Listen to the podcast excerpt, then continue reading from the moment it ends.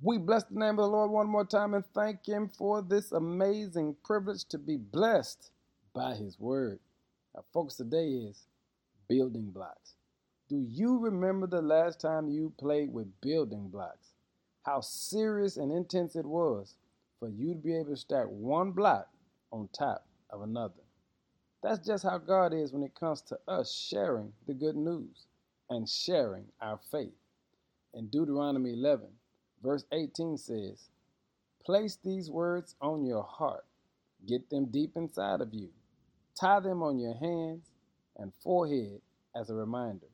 Teach them to your children. Talk about them wherever you are, sitting at home or walking in the street. You see, God knows that faith moves from one generation to another. And the more you and I share our faith, the more those that we have influence over will be able to share their faith because every generation should build upon what the last generation was able to accomplish. So we've got to understand that when we get together, we should be building blocks for a community of faith.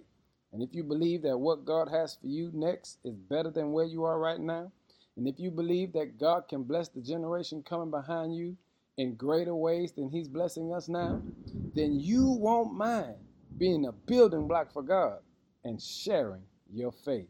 Here's how you do it place the word in your heart, get it deep inside of you, tie it on your hands and on your forehead, and teach them to your children. Talk about them wherever you go, sitting at home or walking in the streets. And then God will be using you to be a building block. Be blessed today and give God some glory for using you as a building block. In Jesus' name, amen.